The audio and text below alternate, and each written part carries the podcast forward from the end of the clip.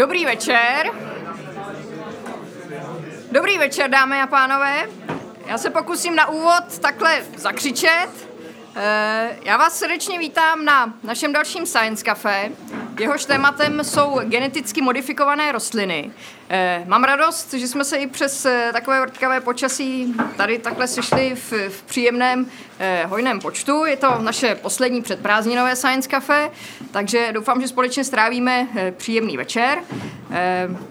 Večer bude probíhat tak jako vždycky, jak už to mnozí z vás znáte. Budeme mít úvodní vystoupení našich hostů a potom se budete moci ptát na vše, co vás bude zajímat k tématu. Eh, jako vždy připomenu několik tradičních organizačních věcí. I v průběhu večera si můžete objednávat nápoje s výjimkou teplých nápojů, ale nepředpokládám, že dnes by si někdo dával svařák, takže věřím, že to spíš bude asi třeba na to pivo nebo něco podobného. Eh, také vzhledem k tomu, že, eh, že eh, máme tady takový vzduch složitý díky, díky tomu, jaké máme venku počasí, tak vás poprosím, abyste v průběhu večera nekouřili. A poprosím vás, až se budete ptát v průběhu diskuze, tak Stačí, když se jen lehce přihlásíte a vyčkáte na mikrofon, který vám přinese kolega z Českého rozhlasu Leonardo Josef Kačírek a e, budete se ptát do mikrofonu a to proto, protože e, naše diskuzní večery nahrává právě Český rozhlas Leonardo a e, záznamy Science Cafe si pak můžete přehrát v archivu Českého rozhlasu Leonardo. Tak abychom tam měli všechno nahráno, včetně vašich dotazů, tak eh, proto právě vyčkejte na mikrofon. Ale zároveň se nenechte tím mikrofonem zmást tak když budete klást svoje otázky, tak prosím eh, mluvte hodně nahlas, tak aby jsme se i vzájemně slyšeli eh, z jednoho konce kavárny na druhý, takže ten mikrofon skutečně neslouží k tomu, že šíří vaše dotazy v prostoru, ale slouží skutečně jenom k tomu nahrávání. Eh, takže mm, nezapomeňte se prosím ptát eh, dostatečně nahlas. Tak a teď to vypadá, že já mluvím příliš potichu, tak možná přidám. Eh, Dovolte mi také poděkovat eh, našim dalším partnerům, kteří nám umožňují eh, Science Cafe pořádat. Eh, kromě tohoto příjemného prostoru kavárny Potrvá patří mezi naše partnery také již zmíněný Český rozhlas Leonardo, nakladatelství Belletris a dále služba 1188, o které si více můžete dozvědět tam na tom banneru. A eh, všechny další informace o Science Cafe, které by vás zajímaly, eh, najdete na našich webových stránkách sciencecafe.cz. A o tom, co vás čeká v září, o tom vám řeknu až eh, na konci dnešního večera. Předpokládáme, že dnes skončíme tak kolem té deváté hodiny, jako vždycky bude záležet na tom, jaké bude množství dotazů. A všechno ostatní, myslím, už je v záležitostí diskuze na dnešní téma, která za chvilku vypukne. A proto já bych ráda přivítala eh, naše hosty, eh, kterými jsou paní profesorka Martina Macková. Dobrý večer. Dobrý večer. A pan profesor Tomáš Macek. Dobrý večer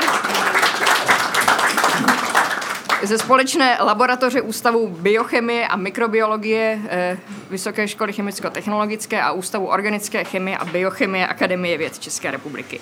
Tak já ještě jednou děkuji, že jste přijali naše pozvání a předávám vám slovo pro úvodní vystoupení. Dobrý večer, dámy a pánové. děkuji za představení a děkuji pořadatelům za pozvání.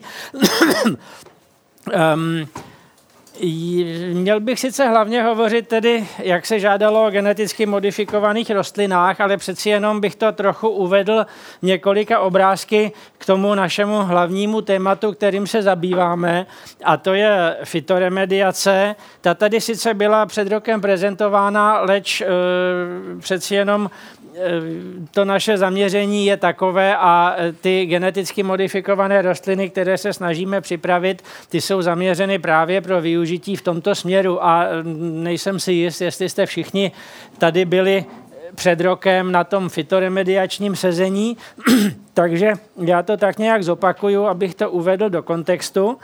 Čili ta fitoremediace je využití rostlin pro to, abychom kontaminovanou půdu, vodu, sedimenty, nakonec i vzduch mohli jaksi ozdravit nebo uvést do původního stavu, prostě odstranit toxické látky, které je znečišťují. A to e, pomocí rostlin v našem případě, protože je samozřejmě mnoho různých chemických a fyzikálně chemických metod, ale ty jsou většinou náročné, nákladné, a e, prostě přinášejí různé komplikace, vytěžení, odvozy že jo, a tak dále. Zůstane potom většinou půda, která už není živou půdou, ale pouze jaksi směsi různých minerálů a takže to není tak příznivé pro životní prostředí. Zatímco biologické metody umožňují odstraňovat e, takové látky o dost výhodněji. Eh, rostliny, ty si dovedou poradit jak s anorganickými látkami, tak s organickými kontaminantami a Přitom se jedná o zcela přirozené postupy. Pro ty rostliny je to úplně normální, že musí přijímat různé kovy, které potřebují pro to, aby fungovaly a stejným mechanismem přijmou i ty toxické kovy, které se v tom prostředí vyskytují, ať již díky člověčí činnosti, že jo, nebo prostě přirozeně. Eh, u organických sloučenin eh, podobně zase je to zcela přirozený proces, protože ty rostliny bojují miliony let o prostor, o zdroje živin, o vodu, o světlo, takže mezi sebou vzájemně eh, bojují různými způsoby a jeden z nich je také ten, že vylučují nejrůznější toxické látky, kterými ovlivňují jak vývoj konkurenční rostliny, tak i mikroorganismy, s kterými je ta rostlina skamaráděná, prostě se snaží si vzájemně překážet a získat nějakou výhodu. E, takže si na to ty rostliny musely vyvinout obrané mechanismy, detoxikovat takové toxické látky a opět my s výhodou využíváme tento postup. Proto také se rostlinám říká nejenom zelené plíce, ale také zelená játra planety. My se snažíme nějakým způsobem tyto procesy využít a mm, jeden z těch způsobů, jak vylepšit schopnosti rostlin, je právě využití těch geneticky modifikovaných rostlin.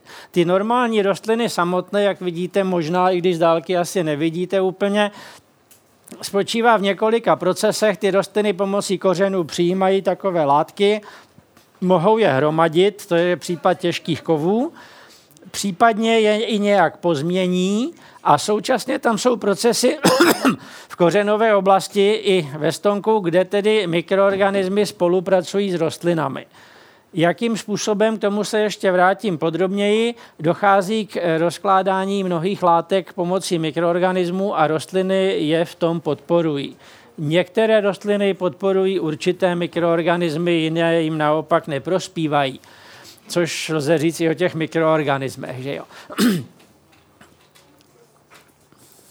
Náš hlavní model, na co se zaměřujeme, jsou polychlorované bifenily, takže o těch budu mluvit i v případě geneticky modifikovaných rostlin a e, Samozřejmě i jiné látky, ale ty polychlorované bifenily jsou takový globální problém, protože sice se už nevyrábí mnoho let, tak stejně těkají a odpařují se v místech kontaminace, tisíce tun se jich dostali do prostředí.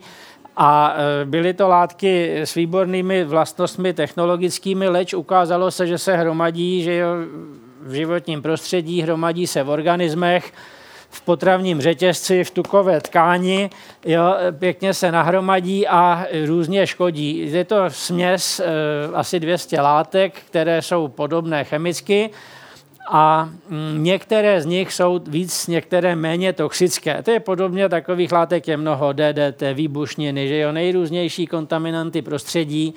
No a jinak také se zabýváme některými těžkými kovy.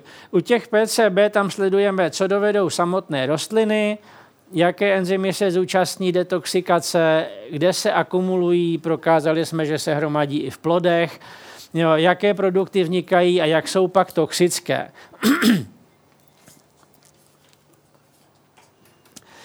Um, my jsme v tomto směru sledovali uh, samotné rostliny zpočátku, Eh, většinou v aseptické formě sterilně pěstované, pak také eh, vlastně tak ta spolupráce a společná laboratoř vznikla, že eh, na VŠHT studovali hlavně mikroorganismy, co dovedou dělat a zase na Ústavu organické chemie a biochemie tam se sledovaly právě ty rostliny samotné.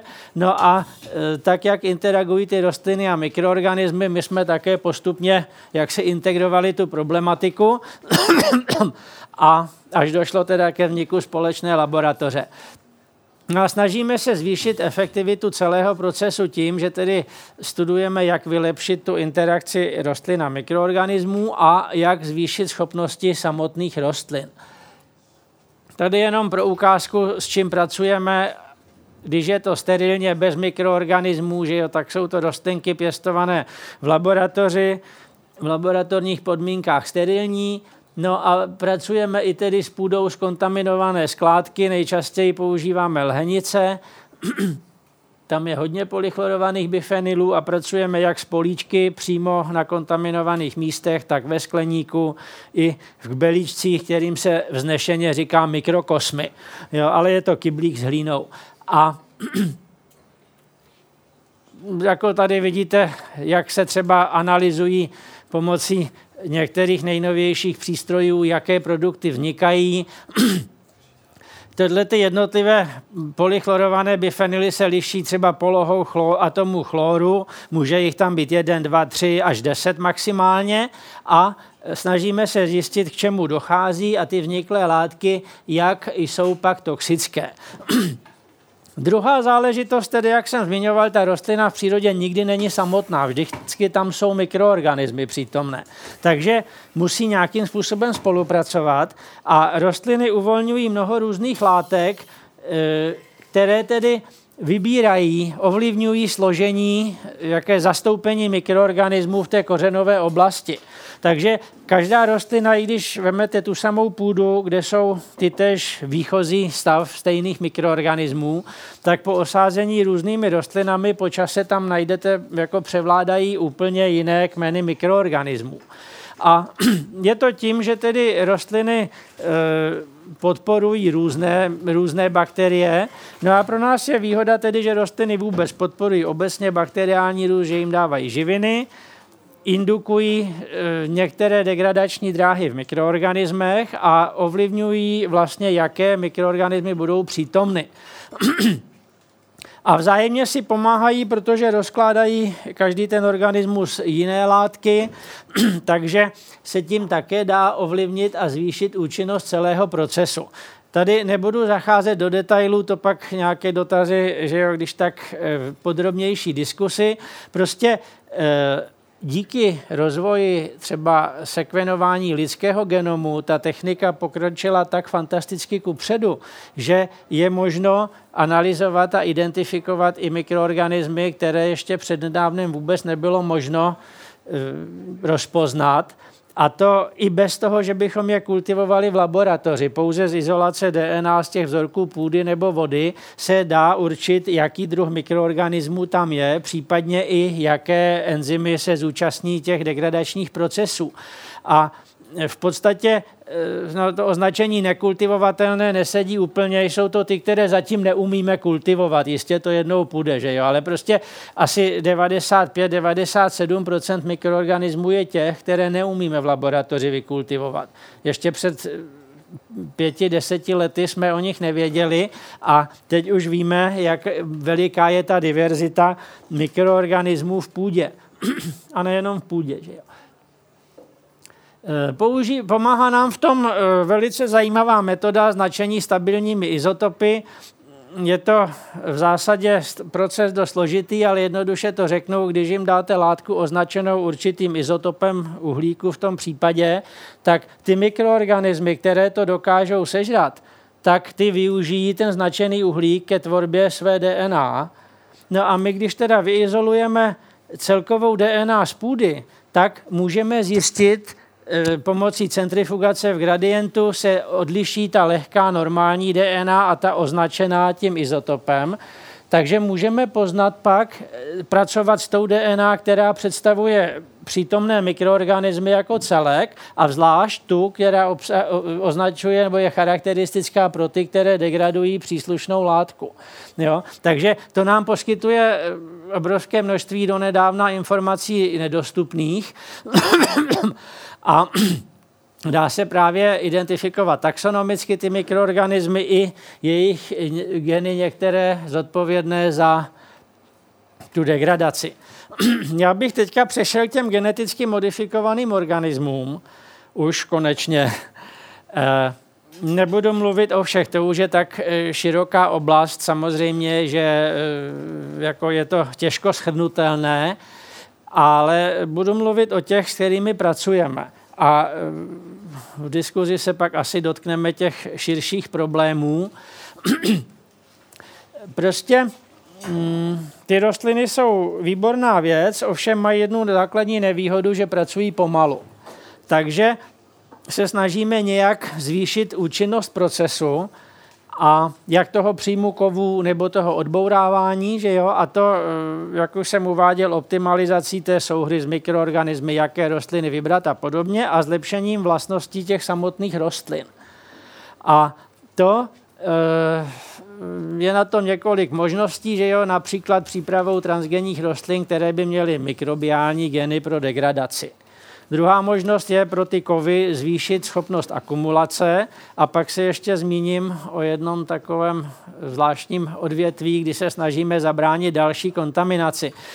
Um, ty mikrobiální geny obecně jsou důležité proto, protože rostliny samy v zásadě v přírodě nepotřebují degradovat ty sloučeniny, které se tam vyskytují. Oni detoxikují to, co jí vadí, ale získávají, prostě staví svoji biomasu e, z anorganických látek, že jo, díky fotosyntéze si dovedou vyrobit z oxidu uhličitého a, a z vody Eh, jako všechny svoje bílkoviny a cukry a eh, prostě veškerou, veškeré, všechny stavební látky.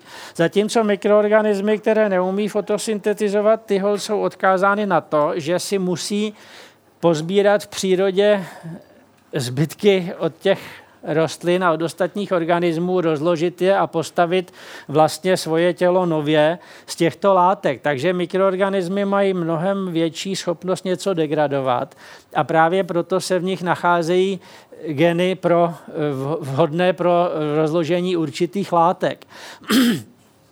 v podstatě Říká se, že není látka, na kterou byste někdy nenašli mikroorganismus, který je schopný ji rozložit.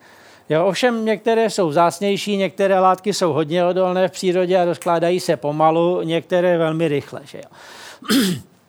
U těch rostlin s akumulací těžkých kovů to pohovořím dále potom, takže nejdřív k, těm, k té první skupině. Jo, geneticky modifikované rostliny obecně je několik postupů, jak do nich vnášet geny. E, nejčastější je prostřednictvím agrobakteria, což je e, přirozeně se vyskytující půdní bakterie, která je vlastně takovým velmi rafinovaným parazitem a dovede svoje geny vpravit do rostliny a rostlinu si upravit k obrazu svému, aby jí sloužila jako zásobárna potravy. A my tuto vlastnost využíváme tak, že tam teda vnášíme ty geny pomocí agrobakteria, které chceme do rostliny dostat. Já tady to schémátka ukazuji proto, protože je dobré si uvědomit několik základních kroků a to, jak vidíte na obrázcích, tam agrobakterium, to je to vajíčko nahoře, eh, tu krabičku napadne, to je rostlinná buňka a poměrně složitým procesem, leč dost podrobně známým, vnese část své DNA, celá konkrétní část nese do rostlinného genomu, zabuduje ji do chromozomu a ta DNA bude dál fungovat v rostlině. Pak už agrobakterium svoji funkci splnilo, čili se musí zahubit nějakým antibiotikem, které vyhubí agrobakterium a v dalším kroku musíme vyselektovat ty rostlinky, kde se nám to povedlo. A tady právě pro tu selekci se používají určité markry a jeden z nich jsou právě antibiotika, což je e, určitý problém a to se právě budu snažit vysvětlit, myslím pak v diskuzi, proč to takový problém vlastně není. No a pak tedy se postupně na vhodném živném médiu z těch rostlinek, které vyrostly a byly transformované, což jsme prokázali tím příslušným selekčním markerem, dostaneme rostlinku, která lze převést do půdy a získat z ní semena a dál s ní pracovat že jo, cílem je nakonec získat normálně odrůdu a i zemědělsky využitelnou rostlinu. Tady vidíte obrázek, jak to asi vypadá na Petriho miskách. My s nimi pracujeme v režimu takzvaného uzavřeného nakládání, čili ta rostlina nemůže utéct, nemůže se dostat do přírody. Jo, my zatím pracujeme na úrovni této. Takže Eh, je to záležitost poměrně bezpečná, že jo, není to myš, která by vám utekla z laboratoře a eh, také tyhle ty by eh, značně těžko přežívaly i v přírodě normálně, tedy ten náš modelový pokusný materiál. Pro tu degradaci polychlorovaných bifenylů používáme momentálně dva enzymy bakteriální, bifenyldeoxygenázu a toluendioxygenázu, které, jak vidíte nahoře v kroužku, je tam několik enzymových kroků a v tom kroužku dochází k rozevření toho bifenylového kruhu. A to je právě ten krok, který vede k rozložení a k likvidaci těch jinak velmi odolných látek. Jo? Tohle to ta rostlina sama neumí, ta jenom, jak je vidět dole, ta jenom tam zavede hydroxylovou skupinu a pak si to uloží, protože to neumí odstranit z těla, tak to uloží do vakuoly nebo do buněčné stěny to zabuduje, zatímco mikroorganismus to rozloží a pak další mikroorganismus to rozloží dál až prostě úplně na neškodné látky. Takže tady vidíte pokusy, jak se prokazuje, že se to povedlo jako e, důkaz toho, že se vnesený gen bude v rostlině projevovat správným způsobem, tak se využívá připojení nějakého dalšího genu, který třeba udělá tu modrou barvičku nahoře. To je enzym glukoronidáza, která prostě provede barevnou reakci a dá se prokázat, že tedy ty vnesené geny fungují.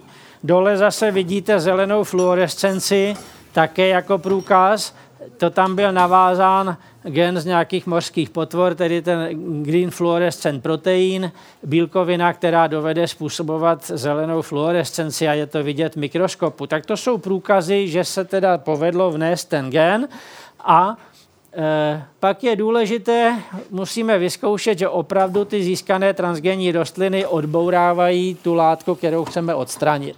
Jo? Takže tohle to byly základní věci, abychom prokázali, že to funguje a abychom to teda mohli použít na poli. K tomu je ještě dlouhá cesta samozřejmě, spojená zejména s povoleními a, a s takovými věcmi. V případě těžkých kovů opět rostliny to dovedou akumulovat a my se to snažíme vylepšit tím, že k některým bílkovinám připojíme určité peptidy, určité části bílkoviny, eh, navržené například počítačovým modelováním a podobně, nebo ze zkušenosti, jako které u jiných organismů vážou těžké kovy a eh, ty se snažíme teda v těch rostlinách produkovat, aby to lépe akumulovalo a vázalo. Tady vidíte, tohle to byly rostliny, které jsme zkoušeli eh, v normální už kontaminované půdě, ve skleníku speciálním a výsledky ukazují, že akumulují mnohem víc oproti netransgenním rostlinám, mnohem víc kadmia. Jo, takže tohle to bylo úspěšné a tyhle ty rostliny by mohly být použity je proto několikero dalších možností. Snažíme se získat rostliny, které mají zvýšenou tvorbu přirozených látek, které váží těžké kovy, fytochelatiny, glutation a podobně. Čili eh, je to jako na několika frontách snaha, jak to zvýšit. A na závěr bych ještě řekl jednu takovou eh, hlahůdku rostomilou, protože jsme chtěli jako eh, z hlediska prevence, aby se snížilo množství používaných pesticidů, tak jsme vyvinuli rostlinu, která emituje sexuální feromon hmyzu jo, proti škůdci, takže jestli víte, že jo, ten hmyz ten komunikuje většinou pomocí plynných feromonů vzájemně a hledá si manžela podle toho, nebo manželku, že jo, podle toho, jak, jak voní. No a podařilo se nám udělat rostlinku, která teda ze sebe vylučuje sexuální feromon pro určitého škůdce, takže tím je zmate. Prostě oni se nenajdou, nespárujou se, že a na tom poli, které chceme chránit, tak tam ta populace hmyzu bude menší. Jo, a chráněná plonida, ta nemusí být geneticky modifikovaná, takže e, jako je to způsob, jak místo postříkávání, že jo, místo různých postřiků, prostě několika rostlinami můžeme ochránit pole před škůdcem, ale přitom nehubíme ani škůdce, ani konkurenční, teda ani jiný hmyz, necílový hmyz, nýbrž pouze ten jeden hmyzí druh, na který je to zacíleno.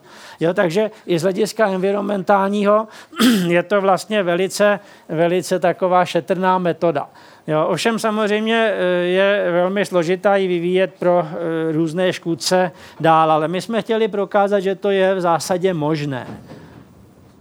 Takže tady vidíte takový schematický obrázek, kde ty samečkové v modré barvě eh, letí na tu kytičku, která voní úplně stejně jako samičky, no, zanedbávají je a tím pádem poněkud sníží tu aktuální populaci škůdce a přitom, když je vítr odfoukne dál, tak přežijou a můžou vesele žít si v přírodě dál.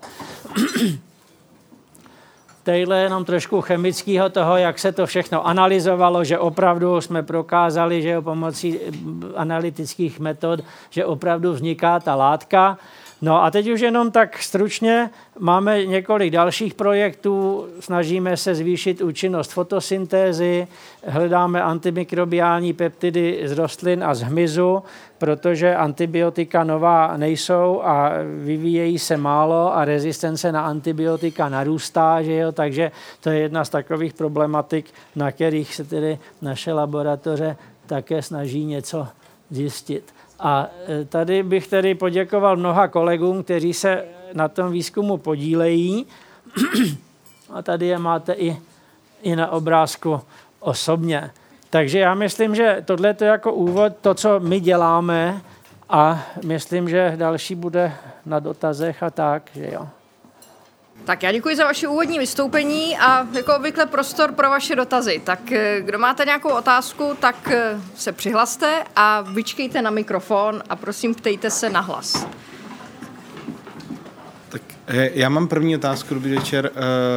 Vlastně k tomu aktuálnímu tématu, co se děje třeba v tom Mexickém zálivu teďka s tou ropou, jestli jsou nějaké mikroorganismy, které jsou schopné rozkladat ropu podívejte se, ropa je v podstatě přírodní látka, že jo? takže to není, sice je to na nesprávném místě, že jo, ale do přírody patří a taky proto je mnoho mikroorganismů, které ji dovedou likvidovat.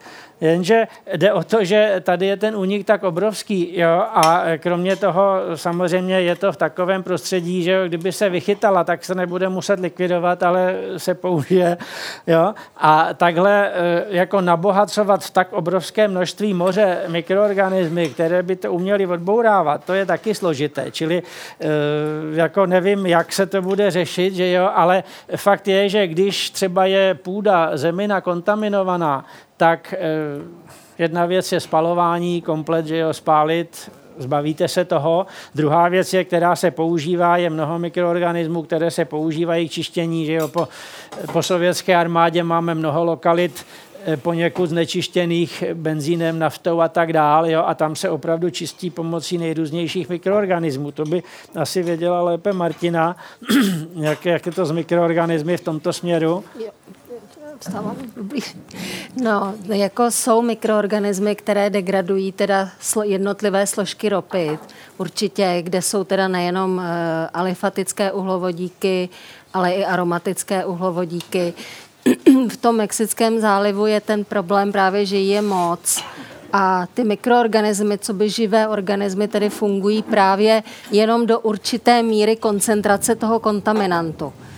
Takže tam se samozřejmě bude muset posoudit, jak jaké množství tedy, řekněme, ta biologická uh, aktivita je schopná teda snést a co se může, nebo jaké mikroorganismy se eventuálně by mohly použít. Já si myslím, že tam jako nejdřív použijou nějakou sorpci, fyzikální sorpci, kde by teda na, uh, nasorbovali tedy to, ty obrovská množství té ropy a pak ale nějaké zbytky tam určitě zůstanou a pak teprve teda bych já tedy aplikovala ty biologické metody nebo mikroorganismy, protože ty zase jsou schopné tedy dočistit a vlastně do, uh, dokončit ten proces uh, do, řekněme, téměř optimálního uh, stádia. Jo, ale myslím si, že ten první, ten primární způsob bude teda ten, že to budou muset nějakým způsobem teda uh, naakumulovat to, techniky, které se používají normálně, když jsou havárie třeba uh, nějakých cisteren, jako i v přírodě u nás, tak první je, uh, co se nasadí, jsou sorpčí materiály, protože to je i otázka rychlosti, jak rychle oni jsou to schopné udělat. A ty mikroorganismy asi by to nedokázali zdaleka tak rychle jako ta sorpce.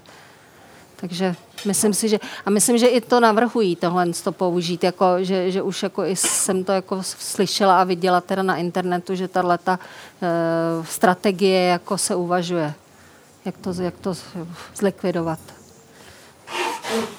Dobrý večer. Zmínil jste, že jsou jisté forenzní důvody nebo překážky v uvádění eh, geneticky modifikovaných rostlin do praxe nebo vůbec do přírody. Jak je překonáváte?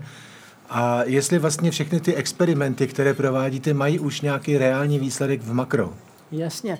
No, eh, my zatím eh, ty restrikce nepřekonáváme, takže my ty naše rostlinky do přírody nepoužíváme řekl bych zatím, jo? protože je to natolik složitý proces a vy musíte uh, vypapírovat stejné množství papíru, jestli chcete zkusit pět rostlin transgenních tabáků, které byste chtěl zkusit, zda akumulují víc kadmia, jako kdybyste chtěl zkusit, skoro no, přeháním, kdybyste chtěl zkusit hektar transgenní soji, tak ta papírová vojna je stejná skoro. Jo?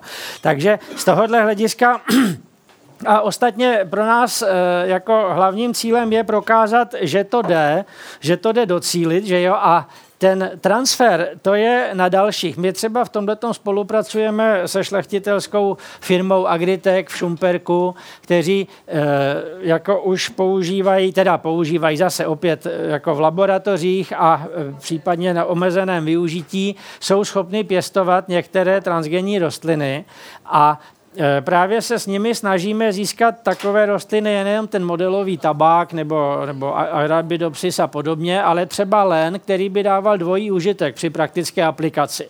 Jo, že by se z toho dali dělat, dejme tomu, geotextílie nebo něco a současně vychytávat ten těžký kov. Takže v podstatě takhle se připravujeme na to, až ta legislativa umožní to využívat i v přírodě, v reálných podmínkách. Ovšem jsme celkem optimističtí, protože e, jako většina té hysterie, abych tak řekl, nebo z mého hlediska neoprávněných obav e, z transgenních rostlin už to povoluje a i Evropská unie přeci jenom ustoupila ze svého rigidního přístupu k tomu. Nemluví o tom, že dejme tomu i ten u nás modelový tabák, že jo, v Bulharsku nebo ve Virginii by klidně šel použít ve velkým, protože tam je to rostlina normální, která tamnější podmínky zdolává, že jo, není tam proto příliš zima, takže tam by šlo použít pro čištění kontaminované půdy to, co pro nás je experimentální materiál pouze do laboratoře.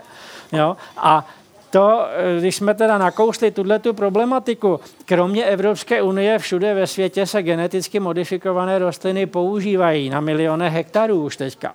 Jo? Takže ta obava je taková umělá a jenom soustředěná v hlavní míře na Evropskou unii, protože zřejmě převládly e, lobistické tlaky, které tedy to v Evropě zakázaly a tím vývoj a pokrok vlastně hodili zpátky o 20 let v Evropě. Jo? To jsme jako těžce pozadu. A e, ty obavy, já bych se pokusil některé asi rozptýlit, ale já myslím, že je celkem jasné, že prostě šlechtilo se vždycky, že jo, ať to byly závodní koně nebo, nebo, nebo lovecčí psy a rostliny, všechny rostliny, co známe, to není divoký typ, že jo, to je všechno vyšlechtěné odrůdy a e, u těch GMO je prostě jeden obrovský problém, že se nehodnotí výsledek, to, jak, eh, jak prostě, co to dovede ta rostlina a co to je, jo, nýbrž se hodnotí a rozlišuje podle způsobu, jak to bylo získáno. A jak řekl nedávno jeden kolega, tak e, prostě to je stejné, jako kdybyste porovnával nebo zakázal, když si chcete vymalovat zeď štětkou, ano, to se smí a válečkem se nesmí. Jo, přitom by se mělo hodnotit, jestli ta barva obsahuje kadmium nebo obsahuje, já nevím, rtuť nebo něco jedovatého. To je podstata. A ne to, jestli to natřete tím válečkem nebo štětkou. Jo? A zakazuje se prostě určitý způsob, protože když e, Mičurin takhle, že jo, opilovával různá jablíčka a podobně, tak tam přenášel zrovna ta geny, ale přenášel jich celý houf a nikdo nevěděl, co z toho vznikne. A teprve muselo se selektovat a koukat, jestli to vylepšilo tu odrůdu, jestli to bylo k nějakému užitku.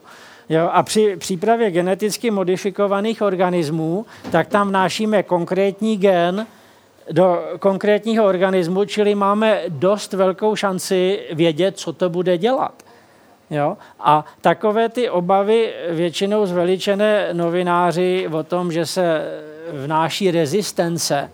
Ano, vnáší se rezistence v některých případech proti antibiotikům, abychom mohli vyselektovat tu transformovanou kitku, tak s naším genem je tam gen pro určitou rezistenci.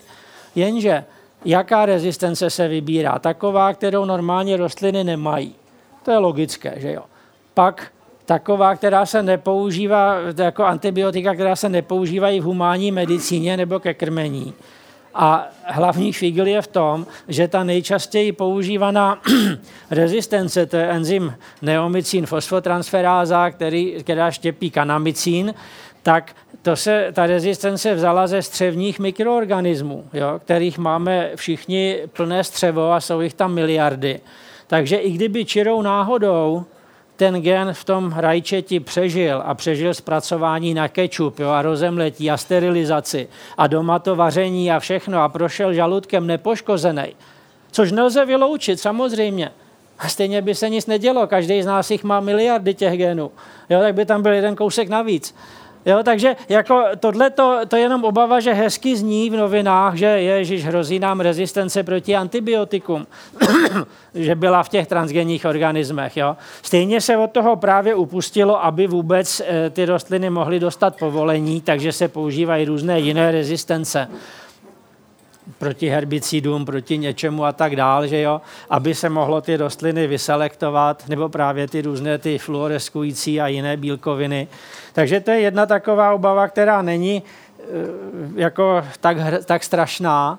A, a jiná obava, že by prostě třeba ty transgenní rostliny, které umí přežívat na herbicidech, že by se uvolnily do přírody a vzniknul by superplevel, tak také to není úplně ono, protože ta transgenní rostlina má selektivní výhodu proti těm ostatním, proti plevelům a jiným, které chceme odstranit na poli.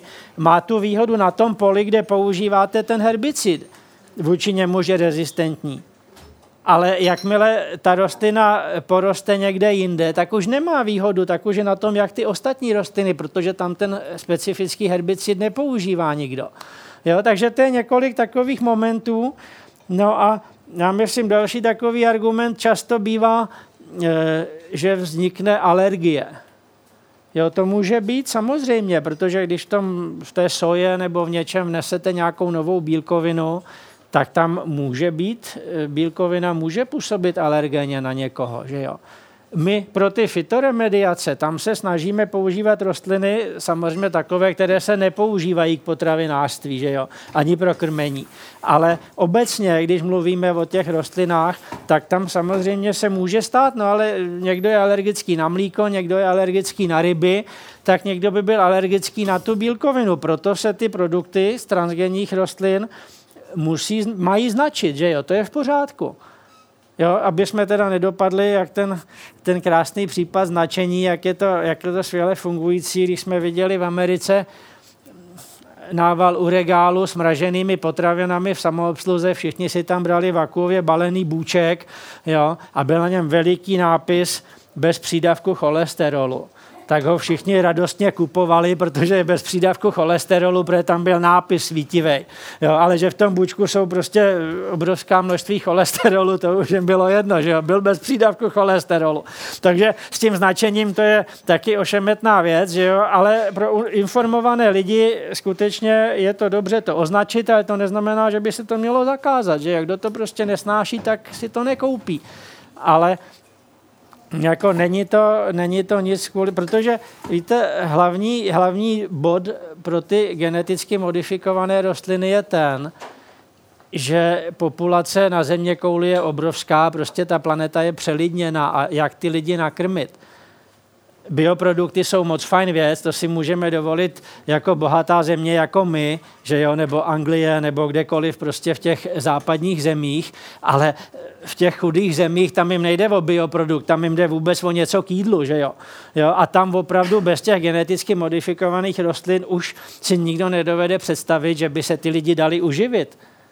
Jo? Takže bohužel já si myslím, že do budoucna prostě jiná cesta nebude, ale ono, eh, že jo, třeba veškeré pivo se u nás dělá ze sladu, z ječmene, který někdy v 60. letech byl vyroben postupy, které by teďka taky nebyly dovoleny. Bylo to radioaktivním ozařováním a kdyby si to lidi uvědomili, tak se teď budou bát, Ježíš Maria, aby mi to pivo nesvítilo. Jo? Což je samozřejmě nesmysl, ale jako prostě už jsme si na to zvykli, že to vzniklo takhle a očividně to nevadí, že jo.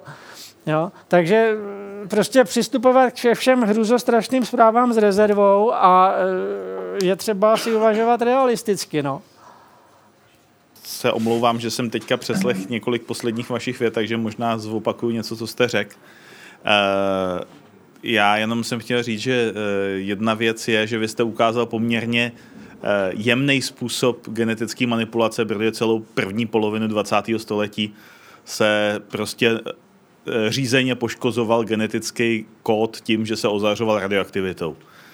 A ta druhá věc, tam mě zaujalo produkce nebo respektive vstřebávání CO2, protože já nevím, jestli znáte pro, uh, vlastně experimenty BIOS, provozovaný nevím, v Krasnojarsku. Jako podle toho jména, který jo. to je, když mi to připomínáte to jsou, snad, jo. To jsou vlastně pokusy o uzavě, uzavřenou biosféru. Jo, to... jo, jo, jo, aha, ano. A tam šlo o to, že vlastně eh, nějak hydroponicky pěstovali kitky a lidi to dejchali a zase se to jako vracelo všechno a pochopitelně hlavní problém je, že ten návrh těch experimentů BIOS byl pro meziplanetární lodě a že to bylo příšerně obrovský na to, aby se to nějakou takovou loď vešlo. To znamená, kdyby pochopitelně ta kitka produkovala víc kyslíku a pohlcovala víc oxidu uhličitého, tak by byla hrozně zajímavá jo, pro tyhle ty účely. Mě by zajímalo, jako, jaký hranice se s tím dá vůbec dosáhnout. Eh, tohle to je samozřejmě ohromně vzrušující otázka a eh, nejde teďka jenom o ty kosmické lety, což je jedna, že jo, vyloženě specifická záležitost, kde by to mohlo být použito, ale samozřejmě druhá věc je, že ty rostliny, aby byly použitelné třeba eh, pro snižování emisí oxidu uhličitého jako takové, že jo, nebo naopak dál, ta fotosyntéza vlastně produkuje vodík, že jo, jo, což by bylo nejekologičtější palivo, co si dovedeme představit, čili těch úvah je víc a ubírá se to v podstatě tím směrem, jak najít co nejefektivněji fungující rostlinu, Zřejmě to vyhrávají řasy, anebo teda e, se hledá taky možnosti genetických transformací zvýšit účinnost toho procesu, například pomocí různých mikrobiálních hydrogenáz nebo některých řas a synic vyšlechtěných tak, aby účinněji jímali. Že jo, tam je představa, že by se to mohlo na veliko třeba z tepláren nebo z elektráren chytat CO2, jo, jako velké kultivace řas. Samozřejmě e, jinak by to bylo schudné, dejme tomu v Egyptě, kde je plno sluníčka, něco je jiného u nás, že jo, ale jak v Třeboni ukazuje mikrobiologický ústav a podobně, tak ty řasy se dají na veliko pěstovat kontinuálně dost účinně. Takže snahy jsou a samozřejmě ta naše snaha zvýšit účinnost některých těch enzymů, jak se zdá, eh, tak sice třeba i o pár procent může mít obrovský význam, že jo, ve zvýšení účinnosti celého procesu. Ale jak, jestli, to, jestli to bude že jo, pro, pro kosmické lety použitelné brzo nebo až časem? Já jenom k tomu musím připomenout, uh, ty experimenty BIOS vlastně začaly s tím, že tam byly kyslíkové regenerátory, které byly za, založeny na chlorele. A oni potom to odbourali, protože zjistili, že ta chlorela zdaleka nemá takovou účinnost, jako vodní očekávali, že pak tam měli vlastně teprve normální jako to, takže bych se trošičku chtěl zeptat, jako jaký, jaký druhy jo, konkrétní těch řas. Eh, Chlorela a spirulina se teda Já, na tohle to eh, Teďka tohleto ne, nepracujeme, nepracujeme eh, s rasami, ale právě dohadovali jsme a dohadujeme teďka některé jako snahu nějaké projekty v tomto směru.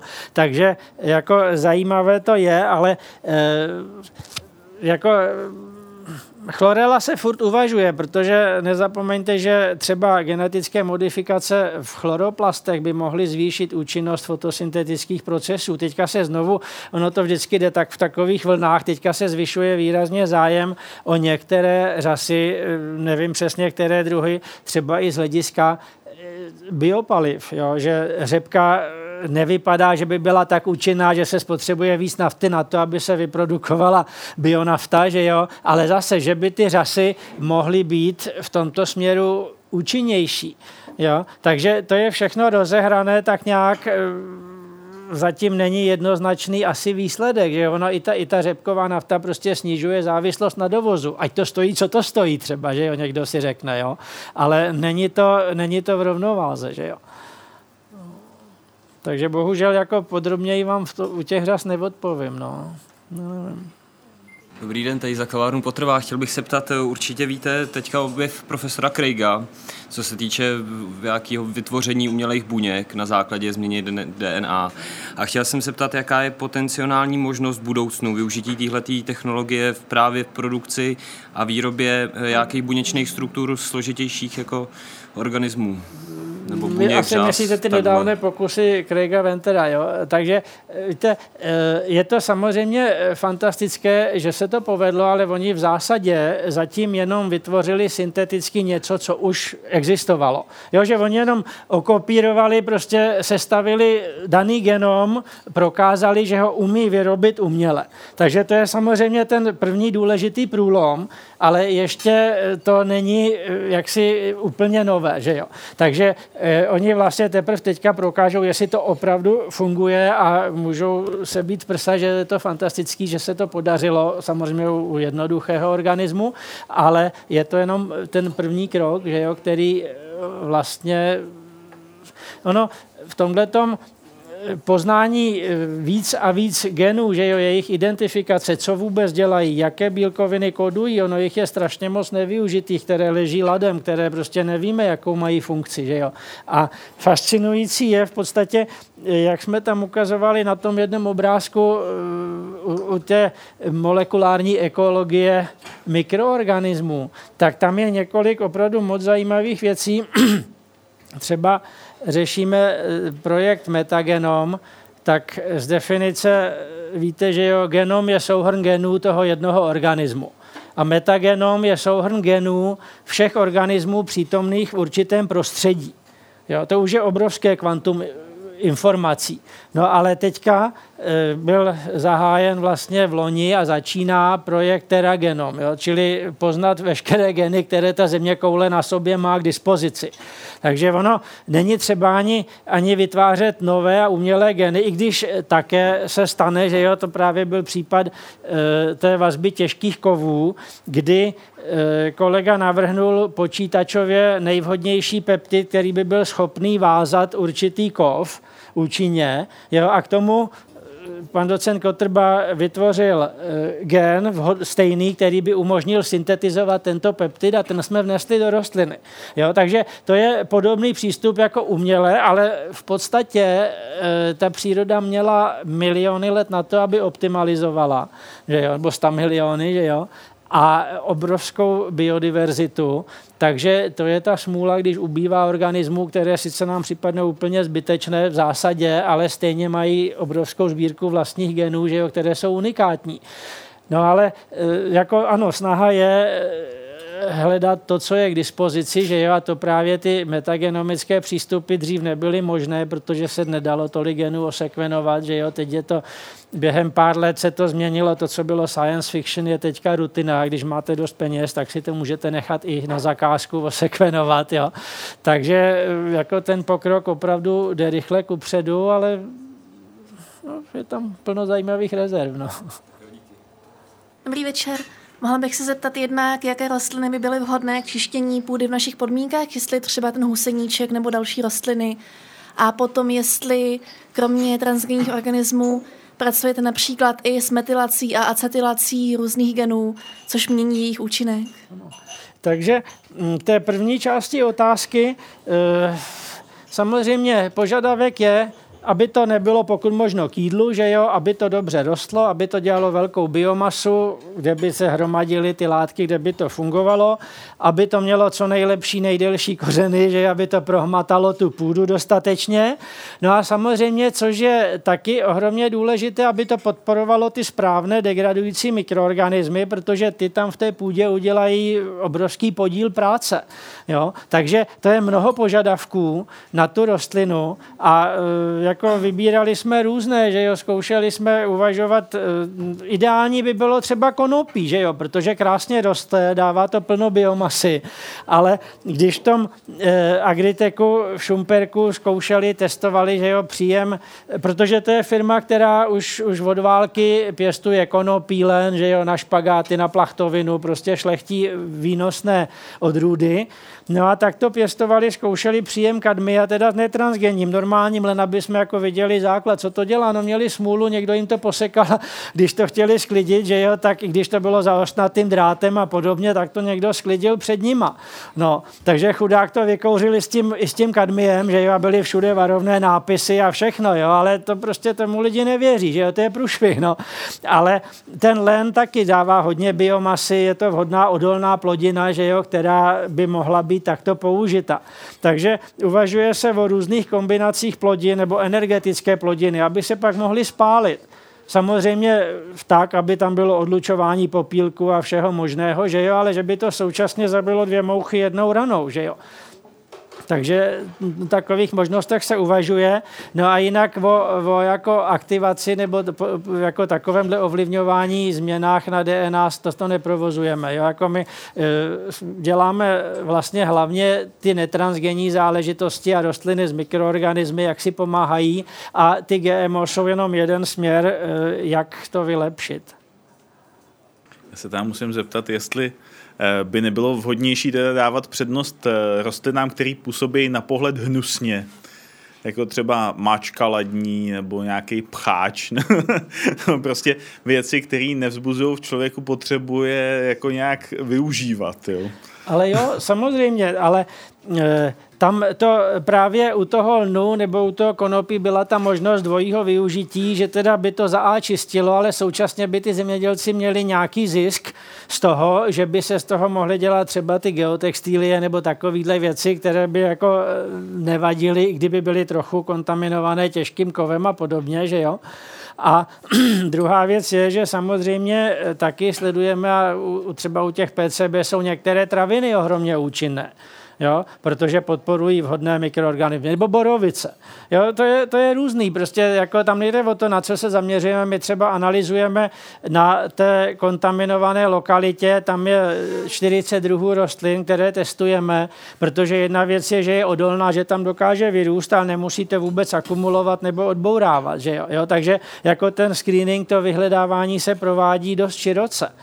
Jo, takže jaká to nakonec bude rostlina, která bude použitá, jestli bude normální nebo transgenní, to je zatím ještě jako otazník. Že jo? To nevíme. Já nemám dotaz přednášejícím, ale zeptal bych se tamhle kolegyně, jak to myslela s tou metylací a demetylací. Jako, co tím vlastně myslela? Tak uh, u některých bází konkrétně uh, je to tuším u cytozinu, který se vyskytuje vedle guaninu, vlastně v DNA, tak může dojít k metylaci, to znamená k navázání eh, CH3 skupiny na ten, na ten cytozín, a nebo k acetylaci, což je zase navázání acetylové skupiny a to potom dokáže změnit účinek celého genu, vypnout ho, zapnout. Myslím, že se prováděly některé pokusy na myších, ale teď si nejsem jistá přesně, který to byl gen, ale byl to ten případ, kdy uh, tuším, že u těch myší, kde byl gen metylovaný, tak uh, jednak měli žlutě zbarvenou srst a měli sklony k obezitě, zatímco s acetylovaným uh, cytozínem na tom genu právě měli srst hnědou a ty sklony k obezitě neměli. Ale už se tak nejsem jistá, uh, kdy se ten výzkum prováděl, kdo ho prováděl, ale uh, mluvilo se o tom na přednáškách přírodovědecké fakulty letos na jaře. Já bych si zkusil odpovědět. Eh, já samozřejmě jako ty základy asi znám. To, co jste zmiňovala, tomu říkáme epigenetické změny, to znamená v podstatě jako tedy změny toho genomu, nikoli změny genomu, ale změny, řekl bych, exprese toho genomu. To znamená, aby se ta vloha prostě přepsala. Jinak e, velký výzkum na tomhle dělají různá pracoviště tady, třeba Biofyzikální ústav v Brně, což paní kolegyně asi taky ví. A shodou okolností i naše parta z přírodovědecké fakulty, ale v trochu jiné souvislosti, poněvadž když se připravují ty transgenní rostliny, tak samozřejmě těm výrobcům jde také o to, aby tam nejenom ten gen pečlivě a pevně seděl, ale také byl správně přepisován. A jeden z problémů, už dlouhodobý a řešený, je v tom, že ty geny postupně jaksi se umlčují. Proces, kterému se říká silencing, o němž možná také víte, a prostě najednou oni tam sice sedí, ale nefungují. A za určitých podmínek se dá jak si tato funkce obnovit, to za prvé. A za druhé, samozřejmě pro výrobce, kteří jsou, já nevím, typu velkých nadnárodních monopolů a vyrábějí tyhle ty důležité různé rostliny, no tak těm samozřejmě velmi záleží na tom, aby ty eh, produkty byly stabilní. Takže ten proces toho silencingu, který zejména tedy zahrnuje tu metylaci nebo demetylaci, v tom případě demetylaci, je pečlivě studován. Je na to několik laboratoří po světě, ty si zájemně konkurují nebo spolupracují a prostě sledují, čím je to dáno. Je to třeba dáno tím, kolik, jak se říká, kopií genů do té rostliny nadspete, nesmíte jich tam dát moc, poněvadž oni se pak navzájem vylučují, nesmíte jich tam dát málo, poněvadž oni se mohou postrácet a prostě souvisí to s tím, na co jste se ptala. Děkuji. Já bych se chtěl zeptat na kvantitativní popis eh, vlastně účinnosti těch eh, jednotlivých rostlin. Dejme tomu, půda je kontaminovaná eh, nějakou, v nějaké míře. Kolik generací takových rostlin vytvořených je třeba, aby, jí spol, aby tedy tu kontaminaci zmenšila na, na 50%, dejme tomu? Tohle je právě ten klíčový problém, jak to urychlit, protože u některých kovů, když to Švýcaři zkoušeli na půdě kontaminované zinkem, tak dopočítali, že by to chtělo 40 let třeba, že jo. Nebo prostě jako čísla opravdu v desítkách let. Takže samozřejmě eh, by to chtělo, dejme tomu, v historicky přijatelné době, třeba pěti, šesti, sedmi let, tam může majitel půdy počkat a, a vyčistit, že jo, u malých kontaminací vytěžit, odvízt, spálit je rychlejší, že? U těch velkoplošných tam prostě opravdu je to průšvih. Ale například eh, na lokalitě s PCBčkama v tak tam vegetovaná půda oproti nevegetované, nevegetované, tak tam třeba koncentrace PCB klesala e, v závislosti na roku, že jo, protože to sledujeme 10 let jako dlouhodobě, tak některý rok pod určitými druhy rostlin třeba o 15-20%. Jo? Někdy 25% v optimálních podmínkách. Jenže když bude moc sucho, nebo jo, zase to je pak otázka agrotechnických lhůt a optimalizace té vybrané rostliny, jo, ale zatím, když takhle hromadíme data a s tou hlenickou půdou pracujeme 10 let, tak tam to vycházelo takhle, že se to teda opravdu snížilo ze 400 eh, ppm, teda eh, parts per milion, že jo, takže to je kolik mikrogramů na kilogram? Prosím? 10 na minus 6. 10 na minus 6, že jo, takže eh, tam ze 400 na, dejme tomu, 125 v průměru. Jo? Prosím? Za těch 10 let. Za, za těch 10 let. Jo, Ale to byly už... netransgenní rostliny. To byly netransgenní rostliny. Ale tam jako je přirozený úbytek díky tedy vegetaci eh, během těch deseti let a dokonce ne ze 400, ale z 500 ppm na 180 ppm, to znamená v podstatě pětina pětina zůstává. Tam je problém v tom, že ono taky záleží na tom, eh, ty PCB, jak bylo ukázáno v té přednášce, tak mají různou strukturu že mají různou strukturu a různé, eh, různě teda chlory po molekule, takže oni v podstatě mizí taky podle toho, ne podle koncentrace, ale podle struktury, jakou mají, takže některé třeba mizí víc, některé míň, ale je tam úbytek. Takže jako určitě ta vegetace má na to vliv a e, předpokládáme, když by se použily ty transgenní rostliny, takže by to zase bylo teda účinnější. Ale jak, jak bylo řečeno, jako nemůžeme, zatím teda nemáme mm, v podstatě prostředek k tomu, aby jsme jako to uvedli, uvedli teda v nějakou jako reálnou, reálný použití. No. Já jsem se chtěl zeptat, uh, ty uh, DNA uh, jsou složený z, ze čtyřech písmen A, C, G, T, jo. To, to jsou čtyři molekuly a uh, to jsou složený takhle jako, ty molekuly jsou jako magnety, které jsou k sobě přitažený. No, svým způsobem by to, by to šlo takhle, ale prostě oni jsou provázaný vzájemně chemicky, jako ano, ne jako ano. magnety, ale to je opravdu, spoj, teda je to spojený opravdu eh, kovalentní a, a, vazbou. Ten spoj je eh, takhle jako kloup pohyblivý, No v podstatě všechny chemické vazby jsou do jisté míry pohyblivé, jo? A Takže... kolik se to dá vohnout, aniž by se ulomilo? no, no, no, říkám to jednoduše, ale... Ono, ono právě, že tady eh, se je, kombinuje několik typů vazeb, jedna je drží v řadě za sebou no, a no. pak ty vodíkové můstky mezi sebou drží ty dvě šroubovice k sobě, jo? Ano. Takže tam to, to jsou vazby, které se dají snadno rozvolnit, že jo, zatímco ty, ty pevné pevné vazby, které drží to pořadí těch bazí, jo, tak ty jsou v podstatě velice pevné a tam právě je problém, když nějaké chceme zaměnit za jiné, že jo, tak, tak to je složitější proces. Ano. A e, já, já jsem to viděl, ten provaz je takhle smotaný, že jo. A teďka, jak ona ta rostlina porovná s jiným provazem, jo, že je totožný. No, eh, ona to, ona to neporovnává, ona se s tím narodí, že jo, no. a má tu svoji DNA danou v podstatě. No. Ale v různých procesech, jak při tom rozmnožování nebo při využívání, tak se ty, ty dva řetězce, eh, které nejlíp byste to viděl, když jedete okolo veletržního paláce, ano. Jo, dole v Holešovicích, tak se podívejte u té věžičky. Tam je to schodiště Jo, a to je přesně tak motané, jako vlastně ta dvoušroubovice DNA. Jo? Takže to je taková ta představa. A teďka, aby se s tím něco mohlo dít, tak se to musí rozplést, ty dvě šroubovice. Jo? A na to jsou speciální bílkoviny, které to ovlivňují, pomáhají to skládat, pomáhají to rozmotávat. Jo? Takže je to v podstatě v zásadě ohromně složitá záležitost, že je zázrak, že to funguje teda, jo. Že to funguje a, a tak přesně, jak to funguje. Ta DNA je dlouhá metr. No jo, jenže vemte si, kolik a, je tam těch molekul, to jsou no, strašný kvanta. Miliarda. Ale eh, teď mi řekněte, co vy z toho vidíte eh, v mikroskopu. Nic. Ne, Nic. co si myslíte, že tam je. Ano. Ale co vidíte?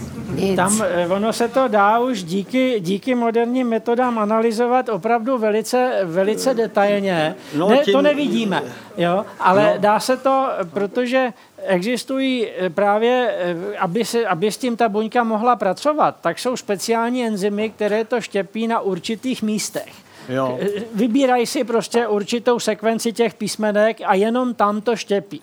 Jo? Takže ta celá DNA se dá rozsekat na menší kousky. Jo, a ty se dají odděleně analyzovat, jako tak, tak a, malé, A čím abych... se to analyzuje? Lakmusovým papírkem? No, no elektroforézou, čili no. oni se ty kousky rozdělí tak, jak putují třeba v gelu, něco jako želatina, že jo, takový agarový gel a dáte na to elektrické, elektrické napětí jo. Jo, a ono v tom lezou od jednoho a, pólu k druhému. A čím, čím větší, jo, tím se... menší proleze dál nebo blíž. Takže se to tam, já jsem to tady ukazoval na některém obrázku, že jo. Takže se dají takhle charakterizovat a ty menší kousky zase jsou na to analytické metody, které to umožní odštípávat po jedné bázi za druhou. Po aby, jednom? Ano, aby se zjistilo pořadí. Jo? Jo. Na to jsou a, sekvenátory, co to dovedou. A existuje na internetu někde dejme tomu, já nevím, DNA nějaký rostliny nebo živočicha, tak po jednom eh, v souboru to... Jsou, ano. A, a kde to je? No, eh, jako... No, kde to je? Uh, je, je člověčí, člověčí genom už byl takhle osekvenován, a, že jo, a, a z rostlin také některý. No v různých databázích, no, že jo, jako různých, univerzity. Já myslím konkrétních databázích, jo. No, tak ví to někdo? Zase, Ví to někdo? No určitě, jako, No. no, na, jako z paměti to nevím, tu adresu webovou, no. že jo, ale prostě naši Ale- studenti s tím denodenně pracují. Jo, tohle to jako opravdu, to jsou celosvětové databáze, kde se dají i, i zdarma, že jo, některé geny Jo. najít, vyhledat, že jo, poznat. To jsou neskutečně dlouhé stránky potištěných písmenek, že jo, Ano. kde s tím se prostě nedá pracovat už normální hlavou, ale jenom zase díky počítačovým programům, No, které jasně, to no. dokážou prohledávat. Jak jsem říkal, že se to osekává postupně, ty naštípané kousky, tak oni právě, že se používají delší a pak ten počítač hledá, kde se překrývají, kde je schoda, Ano, jo, aby je ano. dokázal zase navázat za sebe, aby udělal celou tu sekvenci, aby to charakterizoval. Že jo? No a složitější to je ještě v tom, že hold, pro každou aminokyselinu v bílkovině ten kód je daný třema písmenkama. Jo? Takže těch, já nevím, A eh, jakýma 25... třema Prosím? No, jak jaký- jste říkal, že jsou ty čtyři báze. ACGT, no. Ano, tak vždycky tři No. kombinace tří různých kóduje Jo. jo. nějakou aminokyselinu. Uh-huh. A podle toho pořadí, jak jsou tam ty tři písmenkové údaje, tak pak ta buňka vytváří z těch aminokyselin bílkovinu. A e, teď e, zabrousím trochu do historie. E, v e, Egyptě byly pyramidy a tam byly hieroglyfy. Jo? A koumali, co ten hieroglyf znamená. A byl nějaký člověk, který ty hieroglyfy přečet. Jo?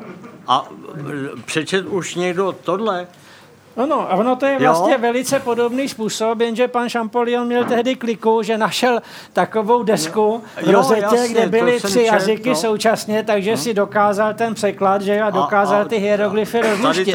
Ale je chybí. to podobný přístup, je to podobný přístup a e, jako opravdu u člověka, u, já nevím, u rýže, u toho arabido, u huseníčku a u mnoha různých rostlin už tohle to je popsáno. Je to opravdu zanalizováno velmi podrobně.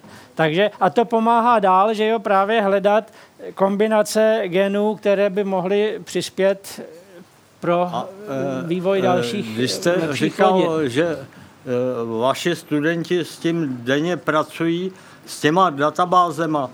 A nemohl byste mi sehnat tu adresu? Ne, ne, ale... Já vám řeknu, je to National Collection of Biological Information, zkrátka je NCBI, to je asi taková ta nejznámější. NCBI. NC, no, velké NCBI, další, no. ano, když si uděláte v seznamu i v, Gu- nebo v Google, když si naklepete NCBI, tak vám určitě... NCBI určitě ano, com? No, NCBI, jenom prostě takhle. A nebo Swissprot je taky docela známá databáze, ale to je spíš na proteiny, ale najdete tam i jako eh, DNA, jako sekvence a tak. Takže to jsou asi takový dvě nejznámější. Prosím. Tak, případné další dotazy bych nechala pak už na, na, na vaší bilaterální konverzaci po, po, po, po, po, skončení, po skončení programu. Zeptám se, jestli máme nějaký další dotaz. Tam. Já jsem se chtěl zeptat, já vím o řadě experimentů na, na ty fitoremediace a o různých pokusných lokalitách, ale vlastně nevím o tom, jestli existuje nějaká lokalita, která by byla vyčištěná, která byla opravdu kontaminovaná a teď už není, nebo kde to probíhá jako v nějakém větším měřítku A prakticky. jako pomocí rostlin nebo Pomocí vůbec rostlin. mikroorganismů a tak? Mm, Tak dobře, obecně. A za druhý, jestliže připravujete transgenní, eh, transgenní odrůdy, které mají eh, tu fitoremediaci nějak urychlit, vylepšit a tak dále, tak na to se stojí stejné regulace eh, Evropské unie jako na všechny ostatní transgeny, nebo, nebo je to nějak volnější pro, ten, pro tyto účely? No, eh, u nás, u nás proto eh, jako určitě není lokalita, která by byla úplně vyčištěná fitoremediací. Zatímco třeba v Austrálii, ve Spojených státech, tam, eh, to, tam už to dělali, ve Spojených státech zkoušeli třeba eh, trichloretylen a takovéhle záležitosti. Je tam několik míst, kde se to na veliko jako opravdu osázelo. Takže zase tam ty rostliny to dělají trošku zase jinak, že oni berou vodu, nasávají s rozpuštěným tím rozpouštědlem, že jo, a e, během toho, když přijmou do sebe i ten trichloretylen, tak ho rozkládají. Něco se odpaří, něco rozkládají, tady to zkoušeli na některých třeba takových těch eh, opravnách leteckých motorů, kde se hodně odmašťovalo a podobně, tak tam jsou laguny různých odpadů a tak. Takže tohle to jsou místa, kde se to používá a e, například e, těžké kovy nikl, tak Australani a taky jedna laboratoř ve Spojených státech ty dokázali získat biomasu s tak vysokým obsahem niklu, že to mohli přidávat do rudy, protože niklová ruda je drahá. Jo? Takže když to mělo ta rosty na těch 5% niklu, tak to zkoušeli v huti normálně přidat jako rudu, tu, ty usušené kitky a fungovalo to. Dal se z toho efektivně získat ten nikl. Jo? Jak je to daleko jako opravdu e, provozně, nevím, ale jako prostě takovýhle většinou takový pilotní pokusy probíhají. Jo? Ale u nás teda vyloženě pomocí kytiček vyčištěno ani netransgenních, jako ne, ale osázet to ano, že jo, to se jako dělá, to se zkouší. No. Tak já bych měla takový méně odborný dotaz. Mě by zajímalo, jak vlastně vypadá ta vaše každodenní práce, jestli je to jenom tedy pobyt v laboratoři a práce třeba s mikroskopem nebo tak, nebo jestli se dostanete i, i do terénu někam eh, na pole. Víte, co? Hlavně to připomíná eh, sběrné suroviny s papírem, jo. Protože opravdu eh, ta byrokratická zátěž je obrovská my se třeba letos hodnotíme už po třetí. Tentokrát teda celá akademie se hodnotí zahraniční hodnotitele zase jednou po osmi letech nebo po kolika. Jo, na jaře to bylo vnitroústavní, v zimě to bylo další hodnocení, takové pravidelné tříleté, takže jako my se uhodnotíme a v mezidobí buď e, píšeme nové žádosti o granty, protože ty granty jsou buď poměrně malé, takže jich musíte mít víc na různé témata, aby se doplňovaly, anebo naopak zase sice můžete získat i větší, ale stejně ta doba se teprve nedávno prodloužila na pět let, většinou byly tří leté. A Bohužel ten grantový systém má jednu nevýhodu, měla by to být ta třešnička na dortu, že jo, k institucionálnímu financování. Ale když jste závislí na tříletém výzkumném grantu a nevíte, jestli budete moct pokračovat, Jo? Samozřejmě si zažádáte, vsadíte si lotinku a zažádáte o další grant, ale třeba vám vyjde na něco úplně jiného, že jo? Ne, ne, jo? Takže bohužel tohleto, zaplať pámu, nám se to daří jako kontinuálně nějak tak udržovat, že jo? Udržovat mašinu v chodu a poměrně dobře, ale e, tohle to je e, komplikace, no. Ptal, e, ty písmenka ACGT, Viděl už někdo to písmenko? Ale to nejsou písmenka, to je jenom zkrátka, kterou my proto používáme. To je jo, jako, jasný, ano. to je molekula. A ta jo? molekula ta je k dispozici v prášku, každá čistá, to jsou normální. A, ale když se na ní podívám mikroskopem, tak je vidět. To je tak mrňavá, že ji neuvidíte normálním no, mikroskopem. to jsem chtěl slyšet. Ano. Přesně to. Ale uvidíte, když jich bude víc pohromadě, uvidíte krystaly. Ty jasně, už jasně, když jich dám hromadu, tak to vidím, jo. Ale já myslím tu jednu, jo. Takže nic. No, v podstatě velké molekuly elektronovým mikroskopem už také lze zahlédnout, že jo? Takže v zásadě je jde jaký vidět. molekuly? Prosím? Jaký molekuly No, třeba? jako řetězec, eh, kus té DNA, že jo, a takhle to kus. jako vidět no, je. No. Jasně, no. Já musím říct, že jsme tu měli pána, který se zabýval uh, konkrétně nějak pře- přeskupováním atomů mimo jiný. A pochopitelně jsou metody, jak zviditelnit atom, ale uh, já myslím, že uh, co se týká těchto z těch otázek, tak bude možná lepší, když tady všichni pěkně slušně pořád, požádáme pořadatele, aby se časem podívají na někoho, kdo by nám řekl něco o základech genetiky, protože hold jako tohle myslím, že už je docela speciální obor a zabývat se tady jako jenom genetikou by bylo jako něco, něco trochu jiného, jo? Ale tak tohle, jo, tohle bych řekla, že je spíš organická chemie než genetika. Otázka, ty dotazy teďka ty pána molekuly je... Dobře, a... tak organickou chemii. Takže všechny tyhle, eh, jak to je stavěný, je nepřímý metody, že jo? Jako by se No ale jako opravdu uh, už ty spektroskopické metody opravdu dovolují to vidět, vidět jako i skutečně do úrovně těch molekul, že? No, nedávno ukazovali, jak vypadá molekula o třech atomech, jo?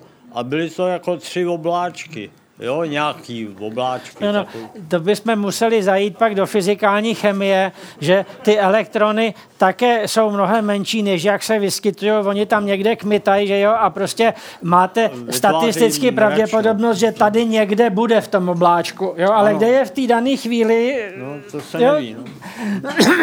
takže tohle to, že se, ale to je opravdu už natolik složitá zase záležitost pro specialisty toho oboru, že jo, to No, už tak je mikroskopem to vidět není, no. normálním ne. No, jasně.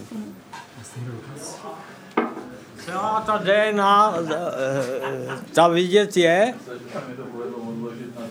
A jak je to, jako pilový zrnko, nebo já nevím. No ne, no, v mikroskopu uvidíte třeba chromozom, které je ta DNA zbalená. No, jo, no. Je zmáčknutá dohromady, takže ty jsou vidět v mikroskopu velice dobře, že jo. Ty jako se dají barvit, Jo. aby byly výrazně vidět v té buňce, takže tam ji opravdu můžete vidět a ty chromozomy se liší, jsou charakterizovány, to zase jako eh, tyhle ty biologické záležitosti eh, jsou poměrně propracované, že jo, možnosti barvení, sledování v mikroskopu.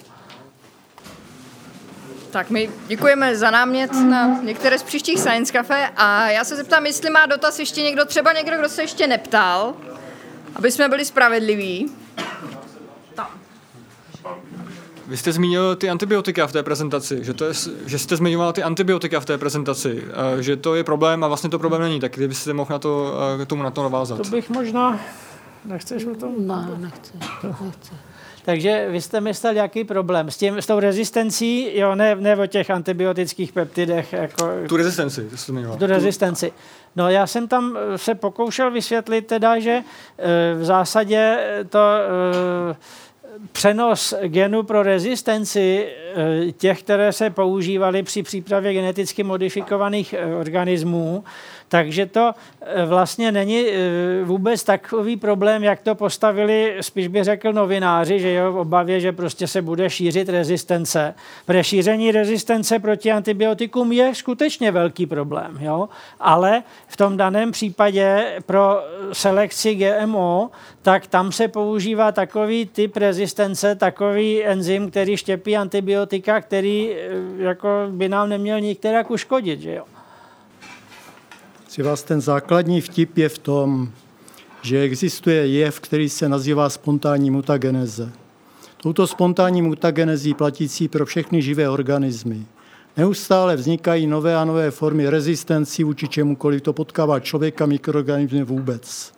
A konkrétně jest tedy dokázáno, že mezi půdními mikroorganismy, mezi tělními mikroorganismy, jak Tomáš tady mluvil o střevních bakteriích, tak prostě ta spontánní rezistence, ta spontánní mutageneze, tedy vznik, řekl bych, subpopulací rezistentních třeba ke hygromycínu nebo kanamycínu nebo některým těm exotickým antibiotikům, které používáme jako značky, tak ta je tak vysoká, že prostě vlastně to, eh, tak říkají, se s ní potkáváme denodenně, neustále ve své potravě a tak, čili opravdu nějaký ten rezistentní gen navíc, jak eh, pan profesor Macek zmiňoval, v tom nehraje naprosto žádnou roli. Tohle je prostě evergreen oponentů, starý už asi 15 let, neustále jim vysvětlovaný, ale jako když někdo něco nechce, tak je to horší, než když nemůže, že jo, to tak prostě v životě bývá. Děkuju. Ještě by mě zajímalo, jak jste zmiňoval ty lobbysty, tak eh, co je tím hlavním zdrojem té, jakoby té rezistence v Evropské unii proti těm modifikovaným rostlinám, té, té myslím, genetické modifikace? Hlavním, hlavním zdrojem té rezistence EU je, je snaha politiků být opět zvolen za dalších pár let. Peníze, jo? A to je, to je všude, že jo, do příštích voleb dál nevidí, takže eh, je snaha, když je určitý tlak a eh, určitý množství voličů. Peníze taky. Prosím? Peníze. No ano, to je druhá věc. Takže to je jedna věc, proč se takové věci, když prostě hodně lidí něco chce, že jsou hodně slyšet, tak radši se to takhle učiní, že jo. A proč je ten, já, ne, já mám takové nejapné podezření, že e, například, že jo, ta první generace transgenních rostlin, tak to byly rostliny, to byly snahy, jak e, zabezpečit vyšší, vyšší výtěžek rostlin, bránit je před škůdci. Například. Jo? To byly ty, co prostě měli BT-toxín, proti který škůdcům bránil, nebo rezistence vůči herbicidům, aby se dali používat lepší a modernější herbicidy a podobně. Takže u těch plodin se samozřejmě sníží spotřeba třeba pesticidů a postřiků. Jo? A když si tak nějak eh, představím a spočítám, že odklad použití těchto GMO třeba v Evropě o pět let, jaký miliony tun pesticidů znamená, že se na trh dostanou, jo, tak to musí být obrovský kšeft. Takže eh, jako já opravdu tohle to nevím v tomto směru nic konkrétního. To je takový moje nejapný podezření, že odtud může taky foukat vítr třeba, že jo. Jo? Že tam, tam se pohybují že jo, obrovské peníze, takže eh, může být, že, jo, že ta snaha prostě se točí okolo těch financí. Jo? Faktem je, že třeba v Americe se ušetří, nebo jinde, kde používají ty transgenní rostliny, tak třeba u některých plodin už nemusí orat. Protože or, orba do, do značné míry je to, že se to obrátí a ty plevely chcípnou, že jo? A Oni to nemusí, protože prostě eh, zasejou odol, rostlinu odolnou proti Roundupu, postříkají to Roundupem, No a ten na rozdíl od těch dřívějších generací herbicidů, ten se v půdním roztoku rozloží na neškodné látky, na oxid ohličitý a vodu. Jo? Takže sice je to mnohem účinnější herbicid, ale eh, udělá mnohem méně škody na životním prostředí. Jo? A když si představíte, kolik nafty se ušetří tím, že nemusí orat, jo, tak to je fantastický. A když si ještě představíme, že ta půda se neudupe traktorama, že, jo, a, a, že, že dejchá a tak dál, tak to taky je jaksi velice pozitivní. Jo? Takže eh, opravdu ty eh, GMO se vyplácí od Argentíny po Čínu. Jo? Samozřejmě to přináší určité problémy, že holt v Argentíně zkrachovali farmáři, kteří si GMO nekoupili, jo? protože holt nebyli konkurenceschopní ve výtěžkách a podobně. To jsou další problémy, ale výstup je ten, že, že je prostě vyšší produkce potravin, že, jo? že teda jako je z toho užitek. A když si vezmeme třeba, že jo, já bych jenom to tvoje nejapné podezření doplnil japnými fakty. Prosím vás, v první řadě jde samozřejmě o peníze. Poněvadž eh, jestli, já nevím, před deseti lety nebo před 12 lety eh, import kukuřice z Ameriky do Evropy dosahoval opravdu milionu tun, tak v momentě, kdy se uvalilo prostě embargo na jakýkoliv dovoz pod podezřením, že ona, ta kukuřice, může být i geneticky modifikovaná, te- te- tedy BT mona, která jinak eh, jenom opravím Tomáše, jako se samozřejmě už pěstuje v Evropě i u nás. No tak to samozřejmě mělo nesmírné důsledky finanční a tohleto umělé embargo trvá dál. Čili o to v první řadě v případě Evropy a jejího fantasticky dotovaného, zejména francouzského zemědělství jde.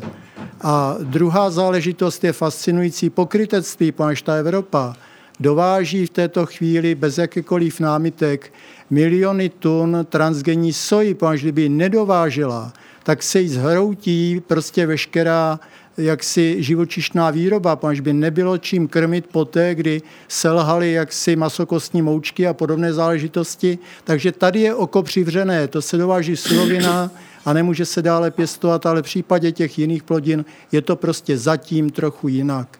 Já jenom doufám, že ta Evropa konečně dojde k závěru, že je možné takhle konkurovat té Americe a i v tomto státě je několik těch, řekl bych, velkých zemědělských podniků, které pěstují samozřejmě třeba transgenní kukuřici a jsou plně sobě stační, žijou si, najdete to na stránkách třeba agrární komory, najde to jinde. Jinak nadšení z biopaliv já nezdílím, v tom se liší možná od svého předřečníka. Doufám, že tudy Evropa nepůjde, ale jinými cestami pravděpodobně ano. Děkuji.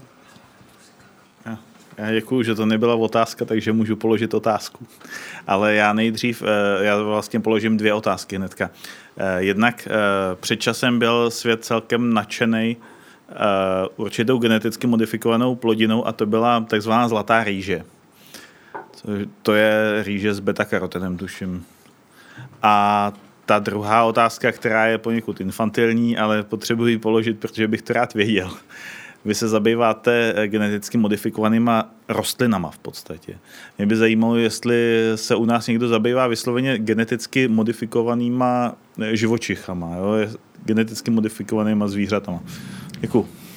No já myslím, že o zlaté rýži by opět nejvíc mohl říct pan profesor Opatrný, protože jeho kamarády ji zavedl, že jo, ve Švýcarsku, teda jako vyvinul, že jo, a e, k těm zvířatům samozřejmě je také u nás výzkumný ústav, který se zabývá geneticky modifikovanými e, živočichy. Například je snaha získávat různé léčivé bílkoviny v mlíce, že jo, v mlíku transgenních organismů, protože to je poměrně jednoduchý postup, jak tu látku získávat a jak tu bílkovinu získávat v poměrně vysoké koncentraci.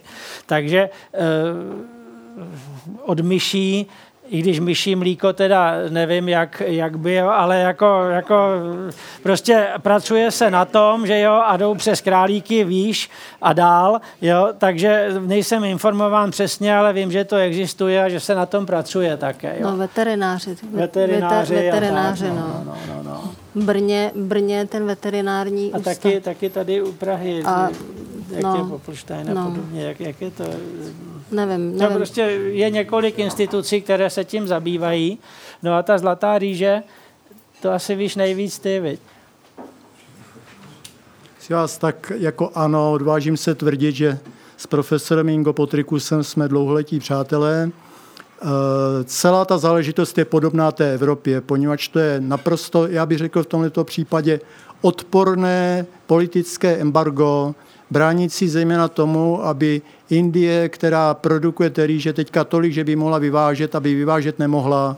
Pro tu Indii zejména ta zlatá rýže byla vlastně vyvinutá, to znamená problematika avitaminózy A a problematika nedostatku železa a prostě pod podivnými komplexy důvodů, nejdřív, že se toho v té rýži vyrábí ten beta-karoten málo, až po další a další, jako vlastně celosvětově je stigmatizována. Greenpeace správně pochopili, že zlatá rýže je cosi jako trojský kůň pro geneticky modifikované jaksi plodiny, který, když bych se dostal do té Azie, tak je to špatně. Tolerují fakt, že třeba ta Indie a jiné azijské země produkují téměř já nevím, polovinu světové produkce transgenní bavlny a podobných záležitostí, ale ne tedy rýže. Pokud byste chtěli vědět víc, tak existuje, tady byl dotaz na webové stránky www.goldenrice.com, tam lze nalézt. Já mohu dodat kontakt přímo na Inga Potrikuse, ale už se radši o tom nebaví. A jinak k té záležitosti ještě druhé, která tady padla, to znamená, kde lze nalézt třeba informace o živočišních transgenech. No, když si vyklepnete jméno profesora Jaroslava Petra na webu, tak tam najdete téměř všechno. A když si vyklepnete webové stránky naší fakulty, poté naší katedry, poté lekce předmětu biotechnologie a genové inženýrství rostlin, ve kterém se sebe realizuje také pan profesor Macek, tak tam najdete i dvouhodinovou přednášku pana profesora Petra o transgenních živočiších. Volně přístupnou, řekl bych, s typickou petrovskou grácí, tedy sestavenou a podávanou a, a tak. A jinak, abychom tady nezahltili mikrofon, pokud byste pak měl někdo blížší dotazy, tak mě prostě odchyťte a já vám sdělím to další. Děkuji. No, to je, na to mi neurčí, že to nebude dotaz, ale poznámka na téma toho odporu proti transgenním organismům v Evropě. Já se obávám, že ta historka je ještě o něco, o něco méně, méně chutná, než, než ji popsal pan profesor Macek. Protože se, se zdá, nebo leco nasvědčuje tomu, že někdy v 80. letech si některé firmy vsadily na genové inženýrství, věnovali poměrně veliké prostředky do toho výzkumu a vývoje a po nějakých 15-20 letech chtěli začít sklízet výsledky těchto takto investovaných peněz. Jenomže byly jiné firmy zhruba ze stejného oboru, které si na, na, toto, na tyto metody nevsadily. Takže po těch 20 letech, to znamená zhruba někdy v těch 90. letech, začali zjišťovat, že jim vyrůstá velmi nepříjemná konkurence. A e, zdá se, že, že udělali všechno pro to, aby tuto konkurenci potlačili co nejvíce. Jednak, aby teda odložili ztrátu svých zisků, ale pokud možno, a v Evropě se jim to docela povedlo, e, téměř, téměř tu ztrátu zisků eliminovali. To že, to, že nejde jaksi o, náhodnou, o, náhodnou, o náhodný odpor eh, lidí milujících přírodu proti frankensteinovským eh, zrůdám, tak tomu nasvědčuje i to, že šéfové jedné velké mezinárodní nebo nadnárodní ekologistické organizace údajně bývali výdáni na eh, osobních eh, večírcích, které pořádají šéfové jedné velké nadnárodní eh, agrochemické, agrochemického koncernu. Takže zdá se, že ta historka je o něco opravdu jaksi méně čistá, než, než to tak jako vypadá v těch médiích a na různých blozích. Já myslím, že pan doktor Špaček uhodil hřebík na hlavičku, jo, že právě v tomhle tom jsou, v tomhle tom jsou eh, ty věci jaksi v pozadí, že jo, to... Tak já děkuji za tu poslední poznámku. E, případnou další diskuzi si možná můžeme nechat e, tak úplně neformálně a třeba bez mikrofonu, záleží na našich hostech, jestli tady s námi ještě třeba chvilku se trvají. To uvidíme, to necháme na vás. Já bych ráda nejprve poděkovala eh, našim hostům, pan profesor Tomáš Macek. Děkujeme. Já děkuji. A paní profesorka Martina Macková. Děkujeme. A jak jsem slíbila, tak vás pozvu na eh, zářijové Science Cafe, protože přes léto máme jako obvykle eh, prázdninovou přestávku. Eh, zářijové Science Cafe se uskuteční opět druhé úterý v měsíci, tady v kavárně Potrvá, což bude 14. září. A e, naše téma bude tentokrát znít e, schizofrenie jako porucha zpracování informací, takže to bude zase trošku z jiného soudku. A hosty budou pan profesor Cyril Hešel a pan doktor Filip Španěl. Takže e, to bude zase trošku odlišné téma, ale věřím, že si sem k nám zase najdete cestu, jak vy, kteří jste chodili pravidelně, tak třeba nějací další návštěvníci. Všechno podstatné o Science Café se dozvíte na webových stránkách sciencecafe.cz, kde najdete také odkazy na Český rozhlas Leonardo, kde si můžete eh, přehrát eh, záznamy našich předcházejících diskuzních večerů. Já vám děkuji za vaše dnešní otázky, za to, že jste dorazili a tentokrát přeji nejen hezký zbytek večera, ale také hezké léto a v září na viděnou.